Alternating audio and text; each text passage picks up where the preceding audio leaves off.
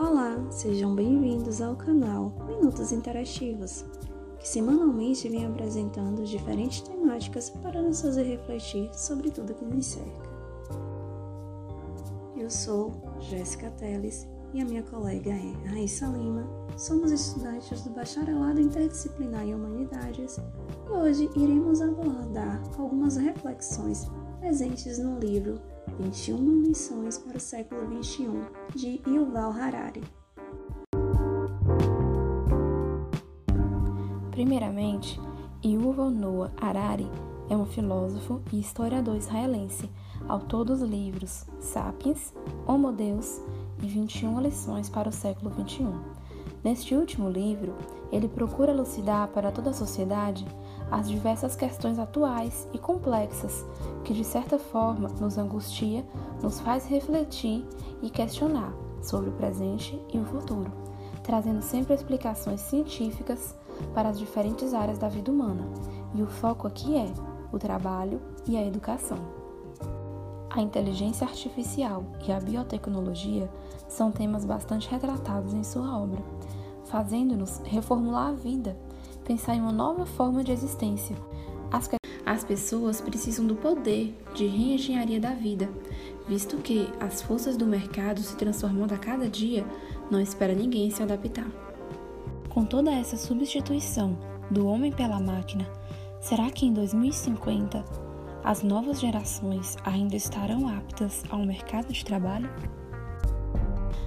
Vamos falar um pouco sobre isso? Até hoje, a automação nunca tirou o emprego de ninguém. Fez, na verdade, ampliar novas formas de serviço. Porém, na atualidade, esta é uma realidade muitas vezes contraditória, visto que, à medida que a inteligência artificial não só vem substituindo os trabalhos manuais, mas também os cognitivos, vem se tornando uma ameaça. Dessa forma, o desemprego pode sim vir à tona, se formos inteligentes, ao invés de competir com a inteligência artificial, cooperar com ela seria a melhor saída, pois ela pode ajudar a criar novos empregos humanos ao trabalhar lado a lado com a tecnologia. No entanto, altos níveis de especialização desses novos empregos pode ser um obstáculo, visto que a grande maioria não possui habilidades necessárias e assim continuarão desempregadas, surgindo a classe dos inúteis. Empregados humanos deverão se adequar à tecnologia, adquirir novas habilidades e mudar de profissão, e o governo precisará sustentar a sociedade durante todo este período. Humanos poderão não ser necessários nem como produtores, nem como consumidores, por isso a necessidade de proteger humanos, não empregos. Um modelo de proteção seria o de renda básica universal, que protege os menos favorecidos do desemprego e da exclusão econômica. Outra opção é subsidiar serviços básicos, educação, saúde, transporte gratuito. A inteligência artificial já nos daria alimentos, roupas, saúde e não precisaríamos nos preocupar, mas isso seria ameaçar o capitalismo ao mesmo tempo que o comunismo poderia aparecer. Mesmo que em 2050 a saúde e a educação sejam melhores, elas ainda enfrentarão com a desigualdade e a falta de mobilidade social, pois as pessoas sentirão a divisão entre ricos e pobres na pele. Ricos, donos das empresas digitais, e os pobres, aqueles que recebem apenas ajuda, sem trabalho algum. Perder empregos para algoritmos pode até ser algo benevolente. A preocupação deve ser transferir nossa autoridade para a máquina e assim surgir ditaduras digitais. É nítido que a tecnologia promoveu mudanças profundas, mas não devemos encará-la como nossa inimiga. Ir contra não irá impedir o processo. A inteligência artificial precisa apenas respeitar os padrões éticos e não prejudicar os seres humanos. Dessa forma, é necessário se alinhar aos novos tempos e às tecnologias e usá-las ao nosso favor, para que não fiquemos para trás. Ao falar em educação, Harari nos faz refletir e questionar sobre as revoluções sem precedentes que a humanidade tem enfrentado. Estamos sofrendo um abarrotamento de informações e não sabemos onde focar.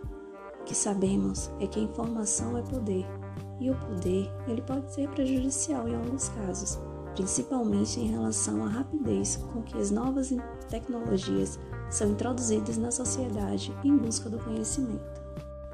A não verificação da veracidade das informações é que deu margem para o crescente fenômeno da desinformação. E é através desta desinformação que vemos o crescimento, por exemplo, das fake news, que é algo bastante atual em nossa sociedade.